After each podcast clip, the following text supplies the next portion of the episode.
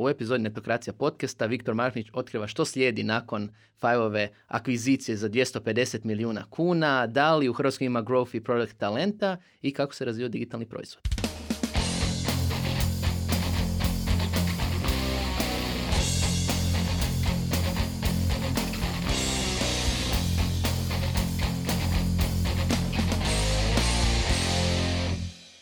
Dobro došli na Netokracija podcast. E, Ja sam Ivan Brezak Brkan i danas pričam sa Viktorom Marohnićem o Five-u. Možda ste čuli za neku malu vijest na Netokraciji. Bila neka vizicija. Nešto se dogodilo. Nešto je bilo. Nešto malo i sitno. A, naravno, ovu epizodu radimo u suradnji sa podcast studijom i bit će vrlo, nadam se, zanimljiv intervju. Mi se znamo malo, koliko, 14 godina, sad više? Hmm. Pa ja te znam sa onog još, ne znam kako se ono zvalo uopće, kad je, kad je krenula priča o startupima, mislim da je bila dvije- Webstart. 2005. Webstart. Webstart, da, 2005. Isuse Bože. Tako Jesus. nešto. Jesus. 2006. ne znam, da. Da, za one koji ne znaju, Webstart je bila prva startup konferencija u Hrvatskoj, možda i u regiji, Da. nisam siguran kako se zove, i tad zaista nije, mislim, kad gledamo startup scenu i slično, znači, uh, bili ste vi kao pet minuta, bio je Buja sa Go Home-om, to se sjećam, Jonathan Cooper je sa fondom E, da, bio da. prisutan. Baš sam našao tu fotku gdje mi je Jonathan Cooper, oni, oni su imali nekakav isto nekakav event i baš imam fotku gdje mi on dodjeljuje nekakvu nagradu. TMT Ventures. Da, To e, smo se tako, organizirali, TMT da, da, Ventures, da. da. To sam vam pohvalio, kako se zove, kad ste dobili i slično. A čekaj, za što je to bilo? Ja sam mu poslao tu fotku, pa Aha. ne, ne sjećam se više, evo ne znam. Je bilo za ptičicu, trosjed? Mislim da je bilo za Shoutem. Mislim da je bilo za Shoutem, kao nekakva ideja nova. Ajde da malo čisto, ljudi znaju što je Five. Znači, za one koji ne znaju, Da. opet digitalna agencija, sad se bavite Da. digitalnim proizvodima, growth, uh, možete početi netokraciji.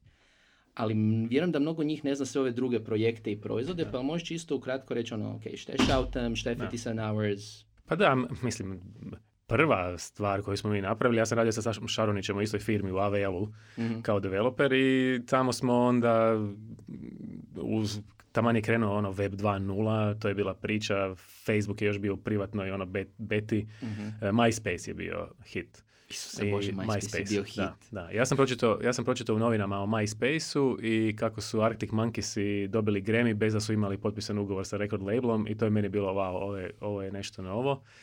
I onda smo odlučili napraviti, prvo smo htjeli napraviti e, e, kopiju praktički MySpace-a, social networkinga, ali nam je to bilo puno posla pa smo onda samo napravili ono fotogaleriju.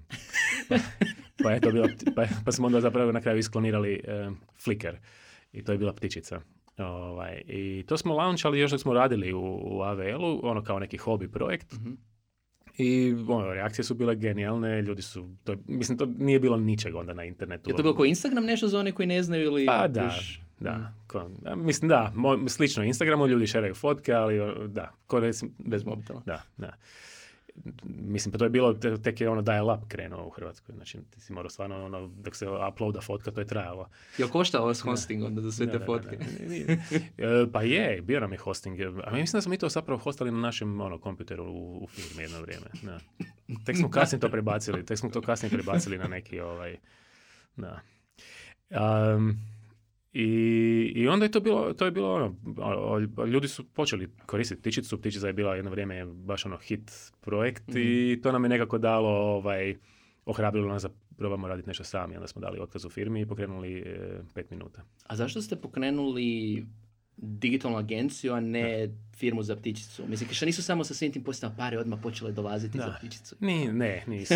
Ptičica zapravo, ptičica, ja, ja mislim da u koliko s nekakvih tih par godina postojanja, ja ne znam, da sve skupa zaradila 10.000 kuna. Ovaj. Stvarno. Odmah je krenuo posao sa Five-om nekako e, brzo. Mi smo, ja sam imao registriranu firmu još prije toga jer sam radio nekakve ovako sa strane projekte i Saša je isto radio neke svoje projekte i onda smo... Ovaj, Tako gdje fakturirati. E, to je to.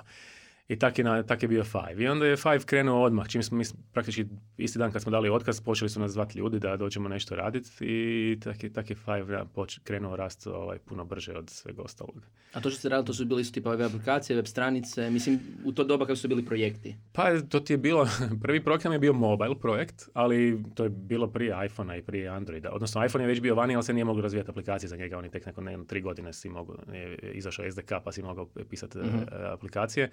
Tako smo radili e, e, mobile streaming, e, glazbu za Real Networks, e, ali na ono, nekim starim Nokijama i Sony Ericssonima i tako. Da. Znači, i to su zapravo ti neki novi projekti, te su bili neki projekti i onda u nekom trenutku zapravo vi mislim, u biti ptičica nije bio jedini projekt, krenuli ste u trosjed. Onda smo, da, onda smo ono, konačno napravili ono, kompletnu verziju tog social, da, da. I, I Trosjed je isto doslovce jedno par mjeseci, to je trajalo jedno četiri mjeseca, je rast bio ono, ogroman, puno veći nego ptičica, to je radilo, to je ono, krenulo rad, ono, raditi super i onda je Facebook izašao live i ono, to je jednostavno nekakvih dva mjeseca sve nestalo, svi su prešli na Facebook i to je bio kraj Trosjeda. Mhm. Ptičica se još održavala neko vrijeme jer je bio ajde onako lijepi community, ono, mali community ono, ono, zaljubljenika u fotografiju i to je, to je još neko vrijeme čak i trajalo. Jel to onda, jer um, onda dolazi taj neki period koji je meni poznat kao to neko ono početno zlatno doba društvenih mreža, ono Twitter i Facebook na svom početku i tako dalje. Koja je tvoja perspektiva na to? Mislim, u nekom trenutku kreće Shouta, mi smo tu, Da. tu smo i surađivali Da, da, zapravo.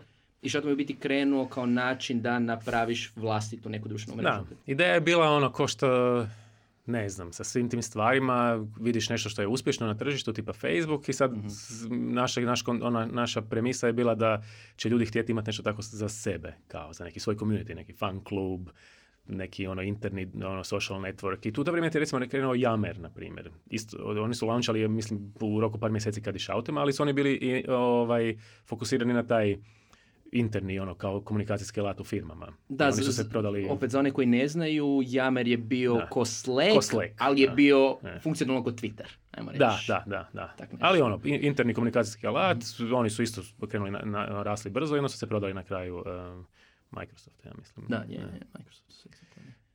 I onda zapravo tak, tako ste, vi, vi ste krenuli raditi nešto što je trebalo omogućiti u biti pojedincima da pokrenu neke svoje Da. društvene mreže. Sjećam se da je bilo i društvena mreža, ako se sjećam, jedna od najuspješnijih bila društvena mreža za konje. Da. Ja, Imao je Faraj, to je ono, zaljubljenici u konje, zvao se Ho- Horse Tweet, malo plesavo ime. Ali, I love that. da, da. I ovaj, to je bio show, to nam je bio ono showcase. Ali tako je, neke niše community, ljudi koji pričaju o konjima, šeraju fotke svojih konja, idu na natjecanja, organiziraju, onda i on ima kalendar unutra ovaj, svih tih mogućih ono evenata gdje, si, gdje možeš ići rodea, ono, Da, da, gdje da. se šta događa. I to je ono bio jedan od jačih community E i ono što se dogodilo je da je Facebook sa svojim Facebook grupama ono, uletio tu i opet je ono, ovaj, praktički uzeo sve te usere. I sad je zanimljivo recimo meni sad gledati u zadnjih par godina Mhm. kako opet ljudi pokušaju naći alternativu Facebooku, jer ne mogu monetizirati tu svoju društvenu mrežu, tam su zalokani i sad opet ima nekih startupa koji su praktički ono što je Shouten bio prije, to je skoro sad 13 godina i rade dobro. Ovaj, ne. Jel ti dođe opet pivotirat natrag? Ma ne, mi smo sad, mi smo, Shoutem je pivotirao dva, tri puta od ono, običnog social networkinga do neke mobile app e, platforme da, i sad je to praktički nešto tipa ono, WordPress za mobilne aplikacije. Znači Mhm. ono, postoji cijeli ono, API, SDK, možeš razvijati svoje pluginove i, praktički ono napraviti, krenuti sa nekakvom aplikacijom osnovnom i onda nadograđivati kao, ko što recimo radiš sajt na WordPressu.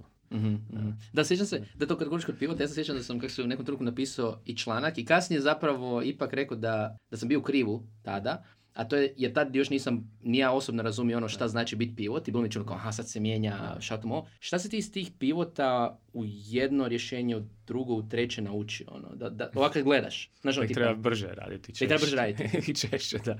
Mislim, ono, Shouten je imao, ajde, nekakva tri major ono, pivota, taj, ono, prva verzija social networkinga u mobilnu platformu i onda kad smo radili, otvorili platformu da ljudi mogu ono, nadograđivati, to su neka tri. Mislim, to se trebalo dogoditi u godinu dana praktički. Ono. Danas, recimo, kad radimo nove produkte, puno brže testiramo i, i, i, i grešku koju smo radili da, ono, ne znam, o, ovo je fora ideja, ajmo otvoriti platformu.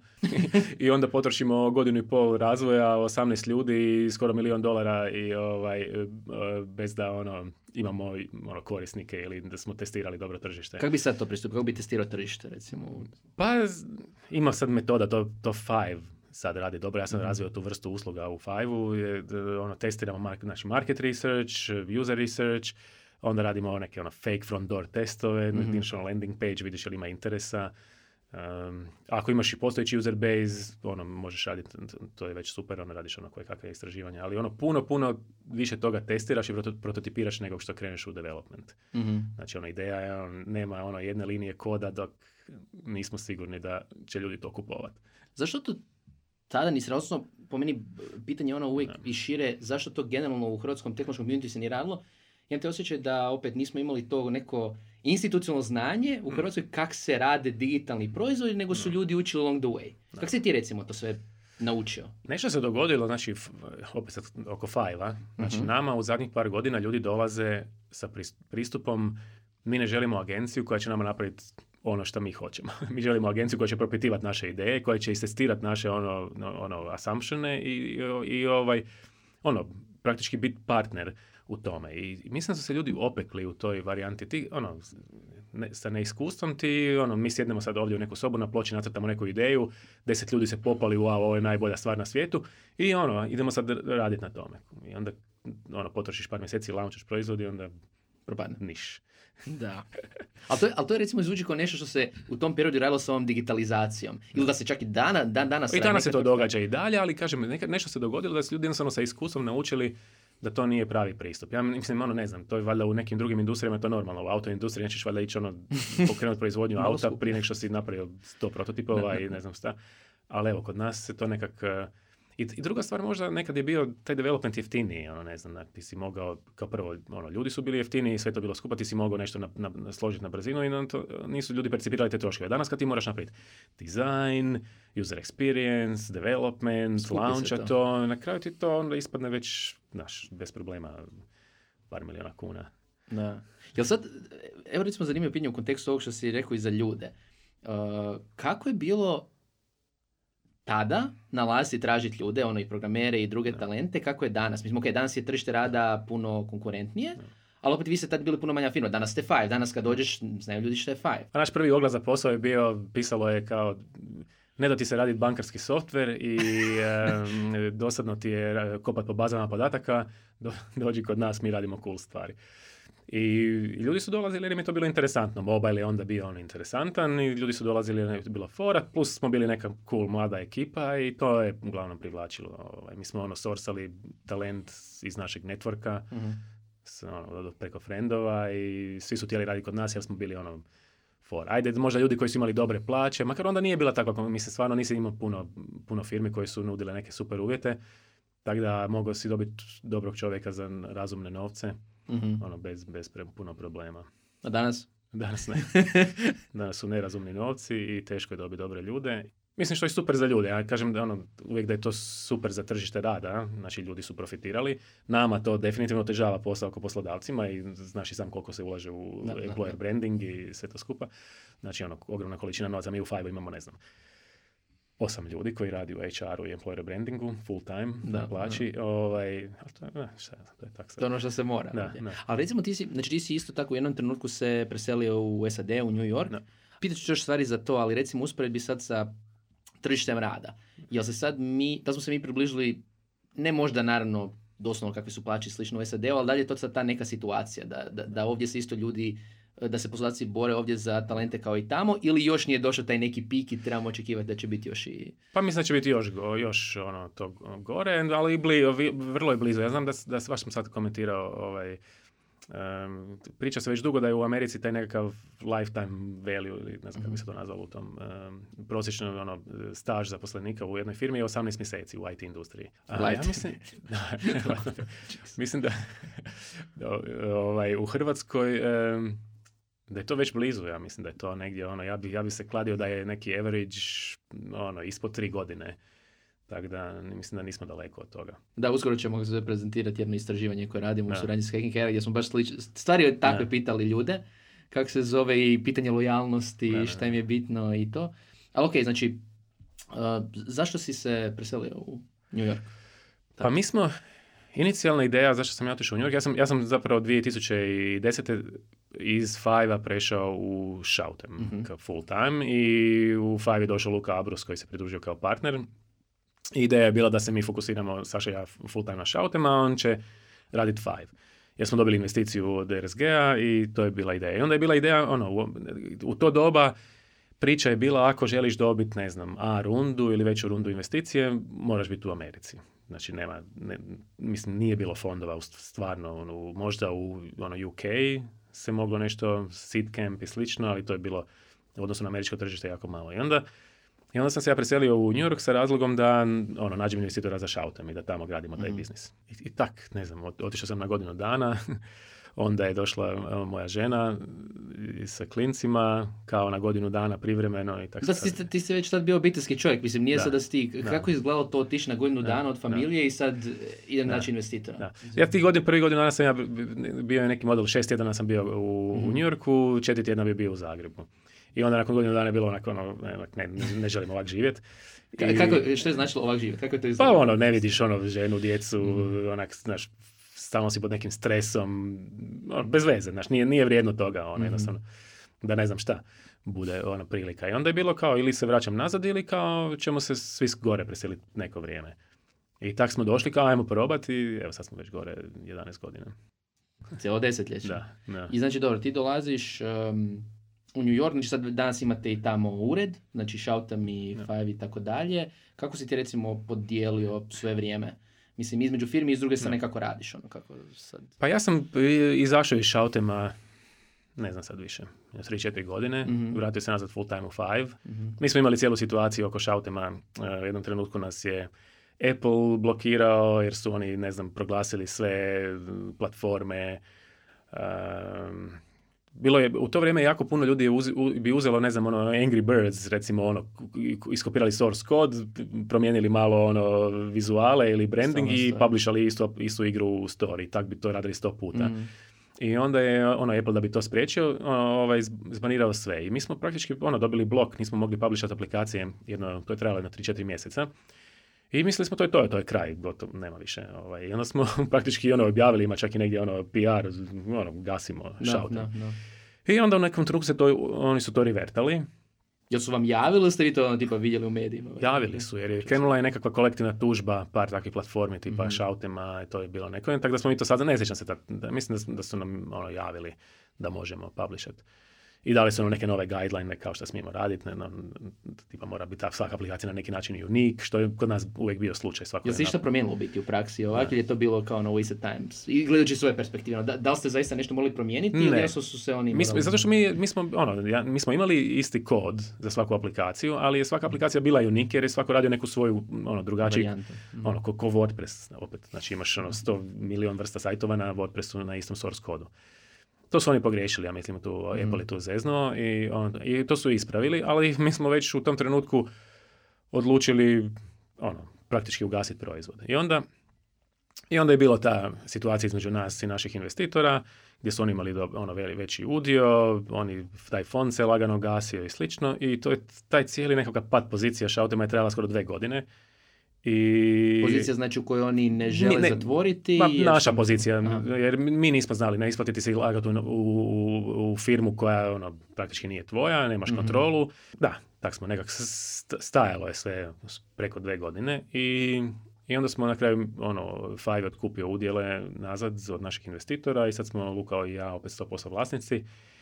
I onda smo prošle godine, negdje u desetom mjesecu, tim koji je u tom među, u međuvremenu radio u Five-u, Mhm. se vratio na Shoutem i ekipa sad ponovo radi i lagano se, lagano se diže, diže ovaj Shoutem. I koji je sad plan? Raditi to što ste onda radili samo pojačati ili opet neki... Pa radimo isto. Mi smo, mi smo investirali ono jako puno developmenta i, i- ovaj, i znanja u tu V5 verziju koja je ta otvorena platforma. To je jako ono solidan ono, kod i na tome se sad radi. Znači, Shoutem trenutno ima 18 ljudi, profitabilan je. Jel mislite rezati? Pa ne, ne. Ne znam sad, jel hoćeš sad o investicijama, ali dok god ne moram rezati novce, ono, vjerojatno ne, ne, Ne, moramo, ne ne, bi. moramo o tome sebi. to je cijela ono, znači, nekad je to bilo, nekad se, s- ovaj, nama je to bio veliki ono milestone kad smo rezali investiciju za Shoutem i to se smatralo velikim sukcesom. Danas sam recimo skeptičniji prema tome. Mislim da je jako dobar primjer možda Damira Sabola i Fotomata koji Mhm. je launchao proizvod, dobio onak solidan traction i onda možeš investi- ono, dizati investiciju pod svojim uvjetima. Je to to pitanje kontrole koje si spomenuo, Pa da. da ne moraš investitorima dati ipak Da. preveliki dio kolača i Da. možeš kontrolirati sudbinu. Možeš kontro- ono, imaš veći leverage za pregovore, vjerojatno možeš ispregovarati bolje uvjete. Opasnost je kad ti prodaš investitorima neku priču, uzmeš novce u ranoj fazi i onda ne, ne dostigneš te ciljeve koje si običao, onda, onda ti lagano ti se topi tvoj udio i tvoja kontrola u firmi i na kraju možeš završiti ono praktički ono, bez ičeg. Jel imaš neke savjete za foundere, ono konkretno u smislu nemojte davati x No. udjela u nekoj fazi ili tako nešto čisto što Pa se nemam, iskustva? da. Pa ne znam, sad nema neko pravilo baš oko toga, Mhm. ono, ja- naš model i meni se sviđa naš model kako smo mi to napravili, makar i to isto ima nekakvih negativnih strana, ovaj, gdje smo imali agenciju koja je financirala, znači taj recimo V5 smo mi isfinancirali iz fajla kompletno, jer smo mi Da, da. investiciju potrošili, da, ono, mi smo potrošili skoro milion svojih dolara u, u Vi ste šalte. doslovno investirali da, i opet smo- svoj. da, da. Mhm. I to je model koji je bio ono super. Ako možeš tako isfinancirati sam svoj um, proizvod do neke faze i onda ići dobiti neki inicijalni traction i onda ići na fundraising. Da, ali mislim, ako gledamo ovak, dobar dio um, firmi u Hrvatskoj upravo to je radio isto koji vi, jer mislim kad gledamo isto Rimca, Rimac je radio R&D i opet sad... Zato što nemaš pristup kapitalu, ono, nemaš, i, i, i to je zapravo dobra stvar. I danas i malo se promijenio danas i uopće na, na tržištu venture kapitala pristup. Ne možeš baš rezati novce samo sa s PowerPointom, kao što smo mi za šautem. Mhm. Moraš imati proizvod. Da, moraš imati nešto gotovo, moraš imati neke usere, ono, investitori su puno sofisticiraniji, pogledat će malo i tvoje podatke i vide da li imaš stvarno neki engagement. A recimo sad, mislim, situacija sa uh, fundingom u Hrvatskoj on drugačija puno nego što je bila tada. Tada smo imali RZ Kapital, to je to. Da, Doslovno, znači za one koji su tad pratili scenu, RZ Kapital je bio jedini visi kapital u cijeloj regiji, kamoli Hrvatskoj koja nije imala ništa. Sad je situacija malo drugačija, imamo Phil Rouge, imamo SC Ventures, da si naravno vodi uh, ekipa koja je vodila i RSG i tako dalje. Da li po tebi bi domaći founderi trebali ovako lokalno rezati u Europi slično ili opet, jel se jedno treba otići prema SAD-u, jer nije, jel nije neka razlika velika? Ovako. Pa zavisi što, ne znam, ono, mislim, ako rezaš u Americi, eh, ja to gledam kao neku validaciju da imaš, ono, vjerojatno, ono, dobar, dobar proizvod. Ako rezaš lokalno je vjerojatno malo lakše, ali automatski s time ja sam skeptičan, ono, znači, koliko zapravo si, ono, na, daleko do, dogurao, ovaj, jer, znači, ono, kak je, ne znam, Bela bit rezao u Y Combinatoru, to je, ono, to je to. YC ti je dao seal of approval, Da, da, e, to nešto znači. Da, da, da. I ono, to je ono, fakat je konkurencija, hrpa startupa, znači tamo rezat ti je neka validacija da stvarno imaš dobar proizvod. I ono što je opasnost je, recimo, me, ono, meni fundraising, ako, ono, i sad što se događa recimo u cijelom svijetu da ima jako puno novaca, jako Mhm. puno visijeva i, i, i lakše je možda ono fundraisat na neku dobru priču, na neku dobru ideju, ali ali to, to te može ono za- zavarat, misliš da imaš neku dobru stvar i lako potrošiš 10 godina života koje ja sa šautemom u krivom smjeru. Ono. Ali recimo sad si, znači sad si rekao da ono, potroši si vrijeme na shoutom. Zašto u trenutku onom u kojoj ste imali tu pat poziciju koju si Da. spomenuo, Da.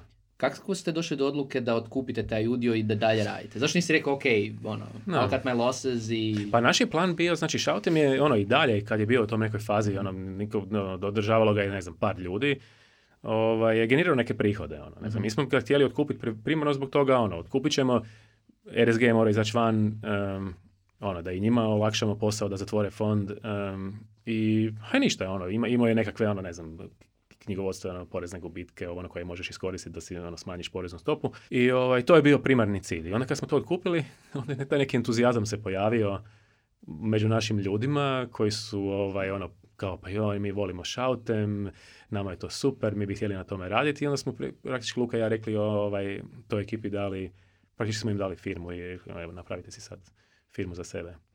I ja sam u šautemu sad ovako ko neki, Sim da uvjete, ono, tipu u smislu, ok, you can have your this, ali... dok god su na nuli, nama je ok, ono, ne, ne, ne, izgubiti da, ne tražimo nikakav profit, ne tražimo ništa da, ono, da, nam, da nam vraćaju, nego ono, evo, radite, mi im pomažemo, podržavamo ih i sve to Mhm. skupa, ono, uvjet je da, da budu ono profitabilni i, i ono, ali ono, pa ko zna, pa ćemo vidjeti šta će biti.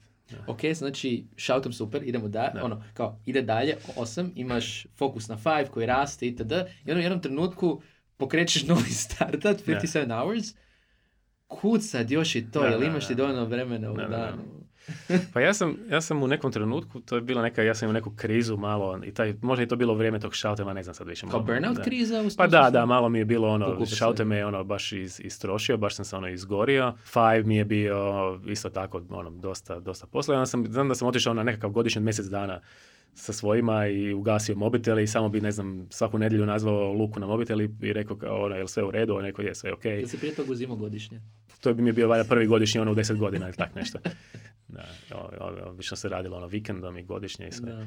I tamo nekako, nekako sam došao na tu ideju da bih htio raditi nešto što me zanima osobno, što me ovako usrećuje osobno i povezati taj to znanje iz IT-a i tak ja volim ono, hodati po planinama, skijat, penjat se i slično i onda sam se upoznao u Americi sa tom industrijom mountain guide-ova, mm znači to su planinski vodiči i, i, i, tu mi se učinilo da postoji nekakva prilika za napraviti nešto tipa ono Uber, Airbnb mm za ono planinske vodiče. mm Sad se to već razvilo u nekom ono, par smjerova, ali, ali to je nekakav koncept i, i onda smo to pokrenuli i to guramo, ali opet imam sličan pristup um, imamo ono, Perica Levatić vodi taj projekt ono, on je došao prvo u Five kao project manager, mm onda smo pričali o tome i tako, ja sam kao nekakav ono, investitor u projekt. A, Nisi hands on. Da, da, Ma, da, nisam. Ono, mislim, oni ono, rade manje, on radi manje više ono, sve. Ja pomažem sa ono, svojim nekim znanjem i iskustvom, ali da, ne trošim toliko puno vremena na to. Um, ono, na tjednoj bazi. I to mi je neki model sad koji mi se sviđa, da ono, znaš, ako imam neku ideju i sve, da ono, trebam naći tim, trebam ono, raditi na nekoj strategiji, ali, ali primarno da imaš ono ljude koji, ono, koji to rade, ja ne mogu sam voditi, to je sad već, ima još tih projekata. ali u jednom trenutku jesi im ono, ruke u svemu pomalo. Kako si se, mislim, gledam iz svog nekog iskustva, jako je teško, i mislim, netokracija je očito puno manja firma, ali jako teško se odmaknuti kad imaš neki fokus. Koliko je tebi to da se odmakneš? Baš sam jučer imao neki sličan razgovor sa ekipom koja sad ima agenciju kao i mhm. mi. Ovaj, Um, teško se, da, da, naši dečki. U Osijeku zovu se prototip, radili su kod nas nekad u... A prototip, da, da, da. Bio sam s njima jučer na kavi, da, da, da. I, ovaj, i, ovaj, super, simpa ekipa i baš, baš to kao... Mm joj, nemamo ljude e, koji mogu ono preuzeti odgovornost. Ja ne znam, mislim, prvo se moraš ti maknuti, teško je tebi kao founderu, ono, nekome ko si hands on svime pustiti sve. Um, a druga stvar je, i, i ljudi dogod imaju osjećaj da si ti tu negdje, da te mogu pitat, neće nikad preuzeti ono, ono full odgovornost. Znači više manje baciti Jednostavno ih moraš ono baciti i, ono, i, i, ono, i onda se počnu se nalaziti i onda odjednom počnu razmišljati sami, i odjednom ono dolaze, kužiš ono, ideje i stvari koje su onako, znaš, Jer nema super. Ja ovo, nisam, ovo se nisam ja sjetio, znaš, ovo se sjetio neko drugi. Ali neće li, i sad mogu zamisliti dosta ono, osnivači ne mora biti startupa, može biti ono firmi da, drugih. Da. Znam da je bila jedna kolegica um, iz marketinške industrije koja je otišla na godinu dana iz svoje firme, kad se vratila je rekla je, nakon godinu dana se vratila, rekla je, pa super funkcionira, bolje nego kad sam ja bila. Pa to je to, ti se iznenadiš, recimo, to se meni isto dogodilo. Ti odeš iz firme, odeš na godišnje, taj moj godišnji, i onda skužiš da sve radi super. Znači, ono, ono, i dalje smo dobijali sve pičeve, dilove, projekti idu. Znaš, onak. Ali to je bilo zato što si burnout, to nisi ti odlučio, nego je odlučilo se situacija neku ruku za tebe. Jel si kod ovih drugih situacija onda svojevoljno rekao, aha, neću se odmaknuti. Sad, sad ima, ono, koncept je ovakav, da znači ti moraš definirati dobro, ono, šta znači success, ono, koja je mhm. success metrika i od, definirati metrike po kojima mjeriš uspješnost tog biznisa, znači recimo za 57 tu još nema velikog revenue, ali imamo neke ono metrike ono, što se tiče rasta, engagementa i slično i, i to je to. I dogod ti ono, tim delivera po tome, ali to je bitno da im, da im daš dobar kompas mm. u kojem smjeru moraju gurati. Mm-hmm. Jel se nekad dogodi mi, uh, ono situacija da im ti daš metriku, a onda ispadne, ono, bila je kriva metrika. Pa da, ti to mijenjaš stalno. Pivotiranje opet. Pa da, okay. svaki par mjeseci, ok, ovo ne funkcionira, ajmo probati nešto drugo tražiš se, ali je bitno da imaš to nekakav ono, da ih usmjeravaš na taj način, da je ono da da postaviš jasno očekivanja šta oni trebaju deliverati. Ono. Znači, to recimo nisam radio nekad sa shoutom, znači ono, bio uvijek pressing, development, šta znam, ali nismo imali jasan... Je možda tu usporedu vrlo konkretno šta si prije radio, a šta sad? Ono, ko pa ne znam, evo sad ti ono, shoutom ima, evo ne znam, dve glavne metrike nam je ono, ono, ok, možda tri, uh, ono, broj vizitora na sajtu, mm-hmm. konverzije u subscribere i churn mm-hmm. klijenata. Tri broja. Gledamo mm-hmm. svaki mjesec na kolu mm-hmm. i ono, daj da vidimo što radimo na tome. I to je to, ono, mislim, ti praktički vodiš cijeli biznis sad, ono, kroz A prije bi šta, ulazio full detalje? Pa da, i onda pričaš ono, ne znam, joj, ovaj ekran nije dobar, ajmo promijeniti ovaj copy, ajmo tu ovaj flow promijeniti, ali ono, znaš, ali, onak, ali ljudima nije jasno zašto to radiš, ono, kužiš, ne znam, ono, onak, onda oni, ok, promijenit ćemo, sve super, ali Ovako kuć oni sami počnu dolaziti ono, sa idejama. Odjednom ono imaš flow koji je bolji nego bilo što bi ja smislio. Jer oni su stvarno hands on sa projektom i prate te metrike i onda ovaj, mijenjaju stvari i ono, i mjeri se cijelo vrijeme. Znači ono, ti staviš nešto na ono, live, gledaš odmah kako se ponaša, updateš. To nam je, mislim, i u Five i u svim onim mojim firmama koje sad, e, ono, ovaj, u kojima sudjelujem je to nekako glavna tema, da se sve mjeri, Mhm. da je sve egzaktna, ono, mi to zovemo s- s- um, science-driven um, scientific approach to product development.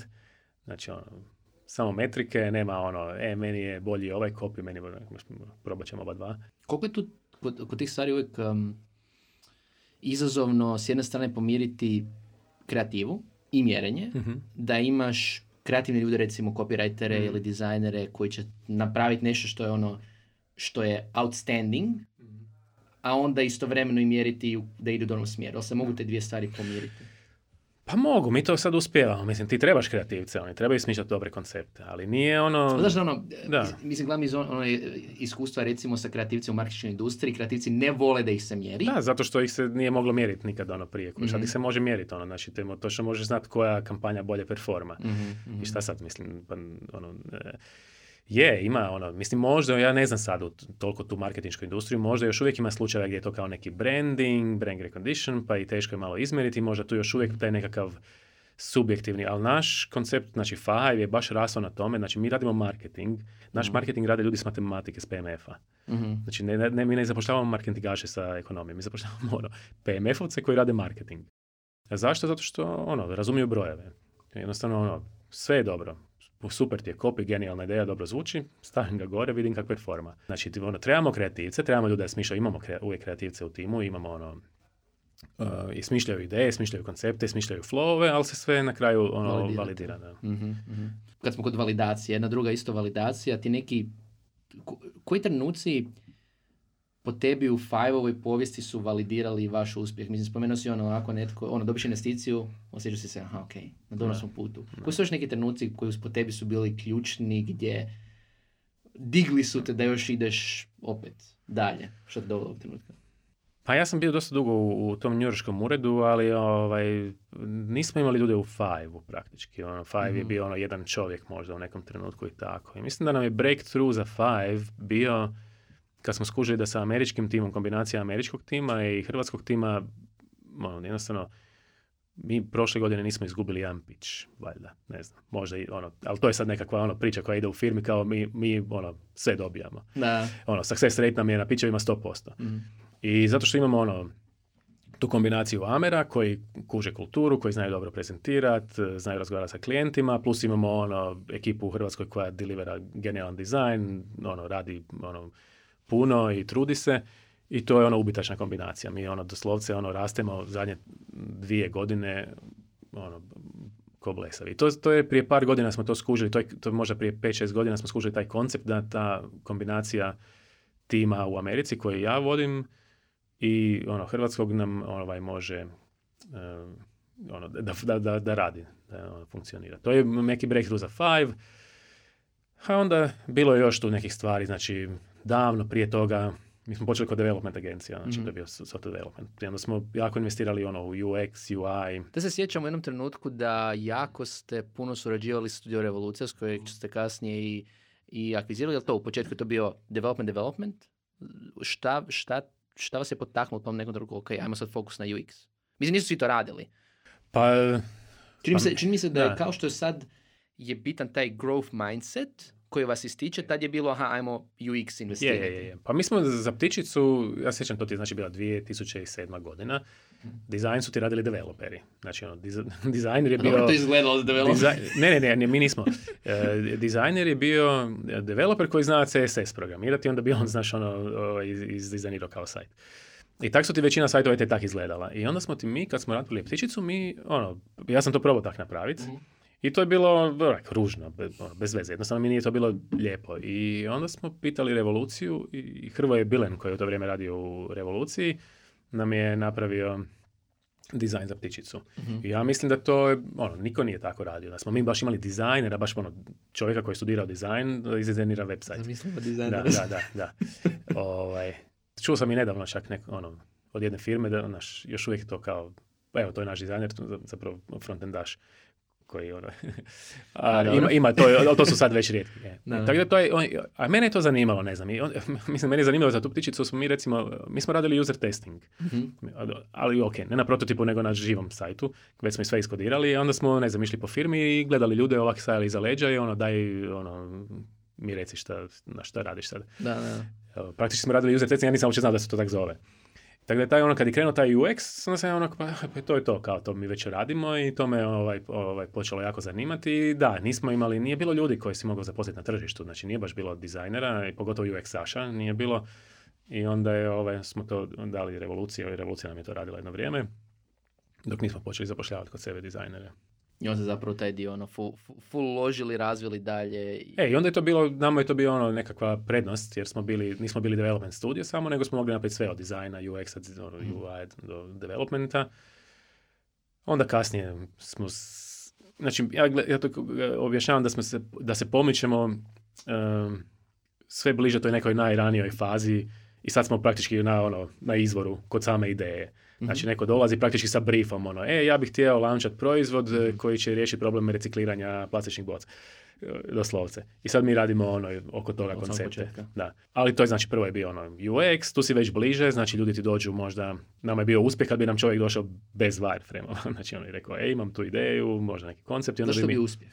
Pa zato što kad neko dođe sa wireframe-ovima, onda onako, ok, sad, znači, ne možeš mu... Ono, da, iskodiraš i teško ti je neko ima neku jasnu svoju viziju, već je potrošio hrpu vremena da to nekako kao izdizajnira i sad teško je tu bilo šta mijenjati.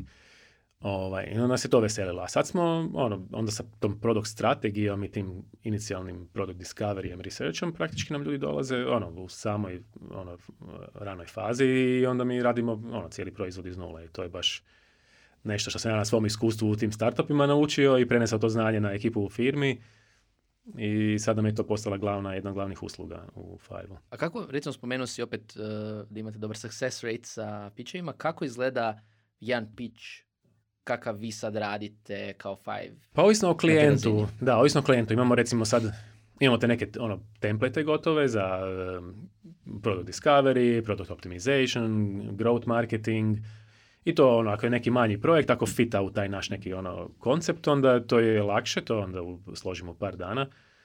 A ako je neki kompliciraniji projekt, onda se tu potroši vremena. Znači, mi radimo već nekakve stakeholder intervjue sa ljudima i prije nešto smo išta prodali, pa se onda uloži malo vremena da se istraži ono, ono market, da im se da nekakav ono, ajde, neki ono smjer već praktički u tom proposalu. Znači, mhm. puno efforta ide Mislim, naši dilovi su, mislim, kad, ja kad sam došao u New York, prvi deal nam je bio 6000 dolara za mhm. neku aplikaciju. mm A onda je to počelo rast, bilo ne znam, ono, 20, 30, pa smo jednom trenutku rekli, nećemo više ništa ispod 30 uzimati.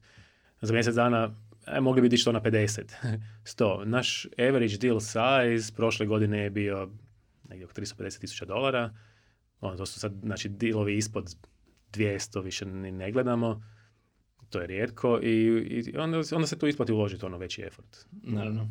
To. Jer će biti bolji rezultati. I... I sad je recimo trend zadnje dve godine već ono, ne znam, ne znam, prije tri godine smo imali prvi put uh, ugovor na milion dolara, ono odmah u startu, znači design and development, a stvarno mi sad već postoji na maltene ono standard. I kako misliš da to po, po, još pomaknuti sa, kao dio Endave? Znači mi smo u ovom procesu, kad smo pričali sa Endavom, pričali sa tri, četiri potencijalna kupca i mm oni uopće ne gledaju ništa što je ispod, ne znam, 3 milijuna dolara. Pocket change. da, da, kao, ne ovaj, se, da, to njima uopće nije, da, ne, da, doslovce im se ne isplati uložiti ono effort u pre-sales, da ono, close deal koji je samo milijon dolara.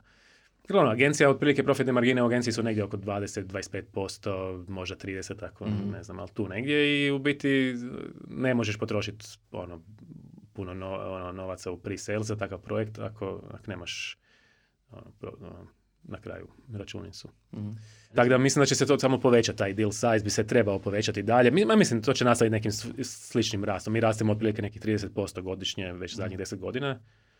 I tako smo rasli i prošle godine i ove godine nam je opet plan 30% narast. A recimo kad uspoređuješ tržište rada za klijente, slično, ono, kad ste vi krenuli, um, vi ste bili jedna od prvih development agencija u Hrvatskoj, ono, rad za klijente i tako dalje sad ima dosta konkurencije, ima i opet freelance scena, ima i to.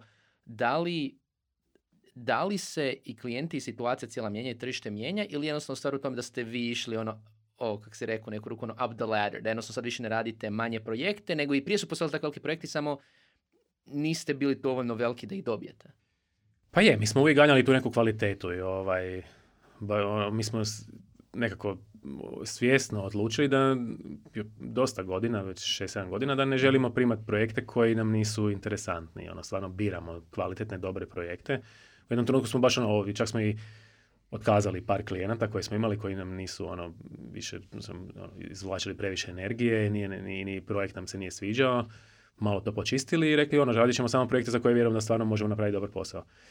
Tako da smo odlučili ono, ulagati u tu kvalitetu, u to znanje i na, no, naše cijene na tržištu su sad na nivou maltene američkih agencija, mm ono mi u New Yorku recimo nismo više uopće jeftini od neke njujorške agencije. I ono, koliko mi radimo istraživanja tržišta, ono, naše plaće u Five su ono, dosta iznad, iznad prosjeka. mm Ali to sve sad na kraju je ono, ta nekakva pozitivna ono, petlja gdje imaš ono, kvalitetu, možeš dići cijene i mi, ja mislim da smo mi tu dosta rano krenuli da možemo sad držati taj e, korak ispred, ispred nekih drugih agencija koje nas pokušavaju dostići. E sad, baš razmišljam, evo sad pišem s ekipom iz prototipa, da, danas pokrenuti agenciju, znači ono, ovaj, i, i zaposlili dobre ljude, evo, ne znam, ne znam šta, ono, mislim, teže je sigurno, ovaj, jer imaš konkurenciju, svi imaju velike firme, evo, Five, ono, vjerojatno može platiti dva put više istog čovjeka, ovaj, to je problem za takve male agencije, da ne govorim sve ostale firme na tržištu rada. Da, potencijal je možda u razvoju nekim tehnologijama ili područjima koje velike firme ne razvijaju. Pa zato se ja mislim ulažu u taj employer branding i u tu internu kulturu i onda u biti privlačiš ljude sa tom nekom internom kulturom i, ovaj, i to je recimo što u Five je isto ono, dosta dobar ono, magnet. Postoji nekakva naša Five kultura i, mhm. i ljudi dolaze raditi kod nas zbog drugih ljudi. Tako da neka kombinacija, kombinacija toga. Tako da mislim da te male firme mogu na taj način privući ako imaju nekakvu ono, posebnu priču ili nekakvu dobru ono, vibru, onda, onda im to funkcionira. Da, employer je definitivno bitan, ali recimo jedan aspekt o kojem se ne priča kod privlačenja talenata, a koji me zanima u odnosu na ono što si rekao, je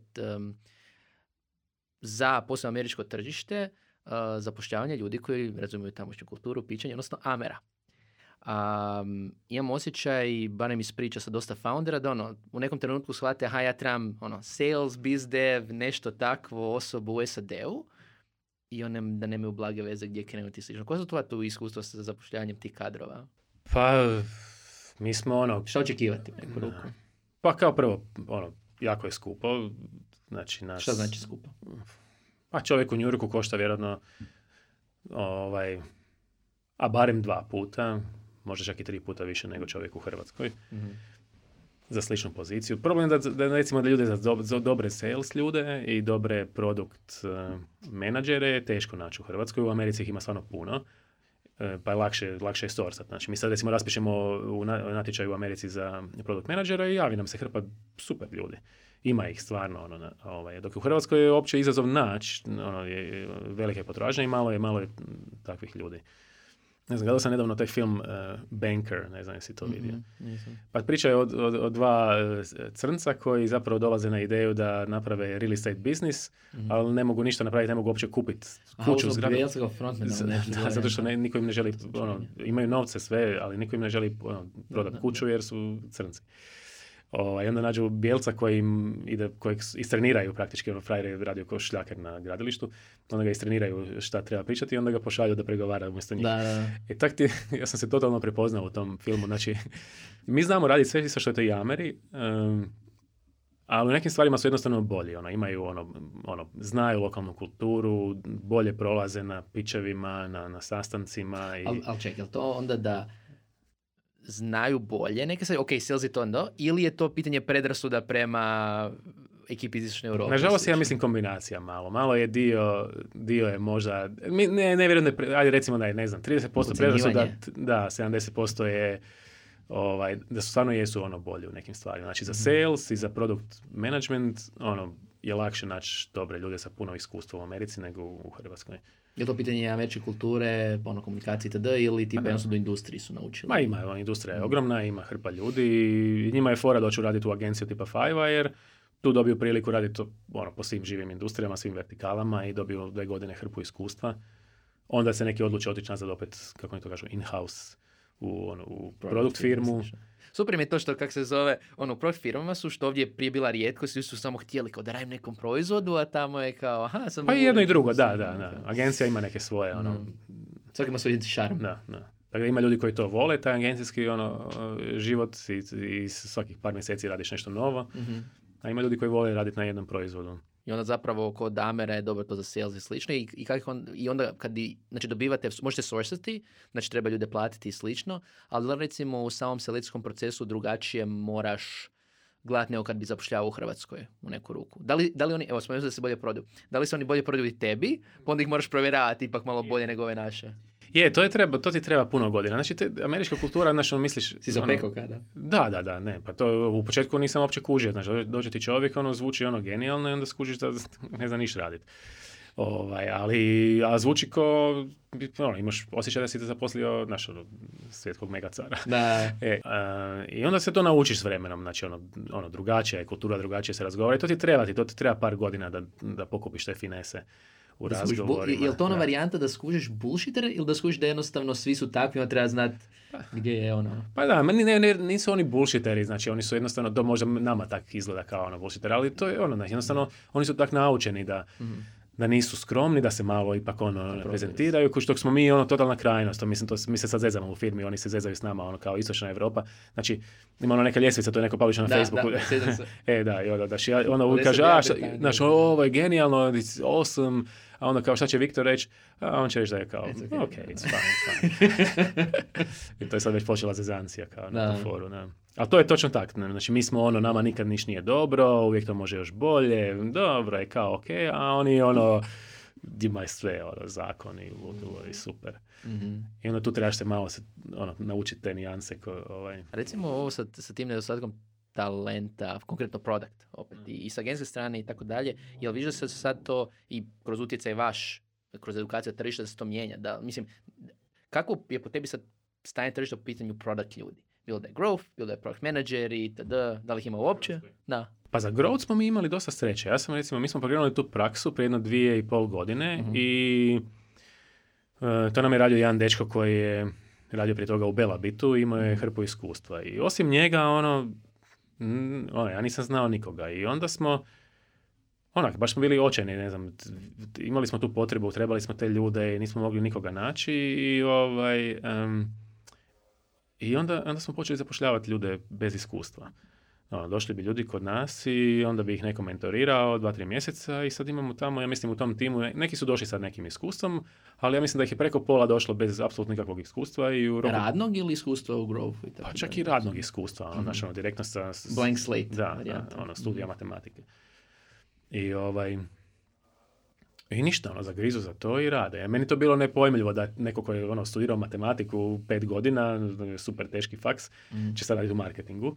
Ali ono, sviđa im se, sviđa im se taj, ono, brzo se stvari testiraju, probavaju, ima taj neki, ono, i, i, i, ovaj, i, čini, ono, i rade super. Mm-hmm. Tako da za taj growth se lako nađe, jer je, Stvar je relativno jednostavna u stvari. Mislim, je komplicirana, je ono jednostavna. Ali recimo za produkt... Može se naučiti u neku da, ruku, da, teoretski. Tak, da. Mm-hmm. Tu par mjeseci ti vjerojatno naučiš oko user acquisition, user engagementa, imaš te toolove koji to rade, mm-hmm. ono, analitike. To se sve da naučiti. Ovaj. Dok recimo za produkt management ti treba neko iskustvo. Ono. Znači ti si morao na svojim greškama naučiti, na primjerima, ono, naš, vidi, ja sad vidim recimo neki ono user flow i onak, to neće raditi, jer znam da sam to već vidio sto puta, mm-hmm. a neko ko nema to iskustvo jednostavno ne, ne kuži ono, naš, ovaj, da se to neće dogoditi. Imali smo prošle godine jedan slučaj tak baš u firmi, da smo mi nas troje koji ovak imamo malo više iskustva, ne, ne, razumijem zašto bi to ljudi koristili. A produkt manager koji radi na tome, evo, ne, ne, to će biti genijalno. Da, da, I ovaj, to ti jednostavno ne mislim da se to iskustvo ne može naučiti, ono, ne znam, teško ga je naučiti. Možeš pročitati koliko god hoćeš knjiga, sve, ali to se jednostavno nauči na svojim, na svojim greškama. A što bi da preporučio nekom ko želi prostati projekt manager? Da li da proba napraviti neki svoj vlastiti proizvod, da li da se igra s nečim, da, li, da, da može... A napraviti svoj proizvod, ono, mislim, to je, danas je teško, znači, šta, šta god želiš, ono, mislim, Ma ne znam, ono Saša ja kad smo krenuli raditi, ono da su cijeli isprogramirali cijeli sajt sami, ono, kužiš, danas... No code, maybe? Hoćeš, da, no code, možeš probati hoćeš ono, platiti developera, mislim, odakle ti novci da platiš developera da ti radi tri mjeseca.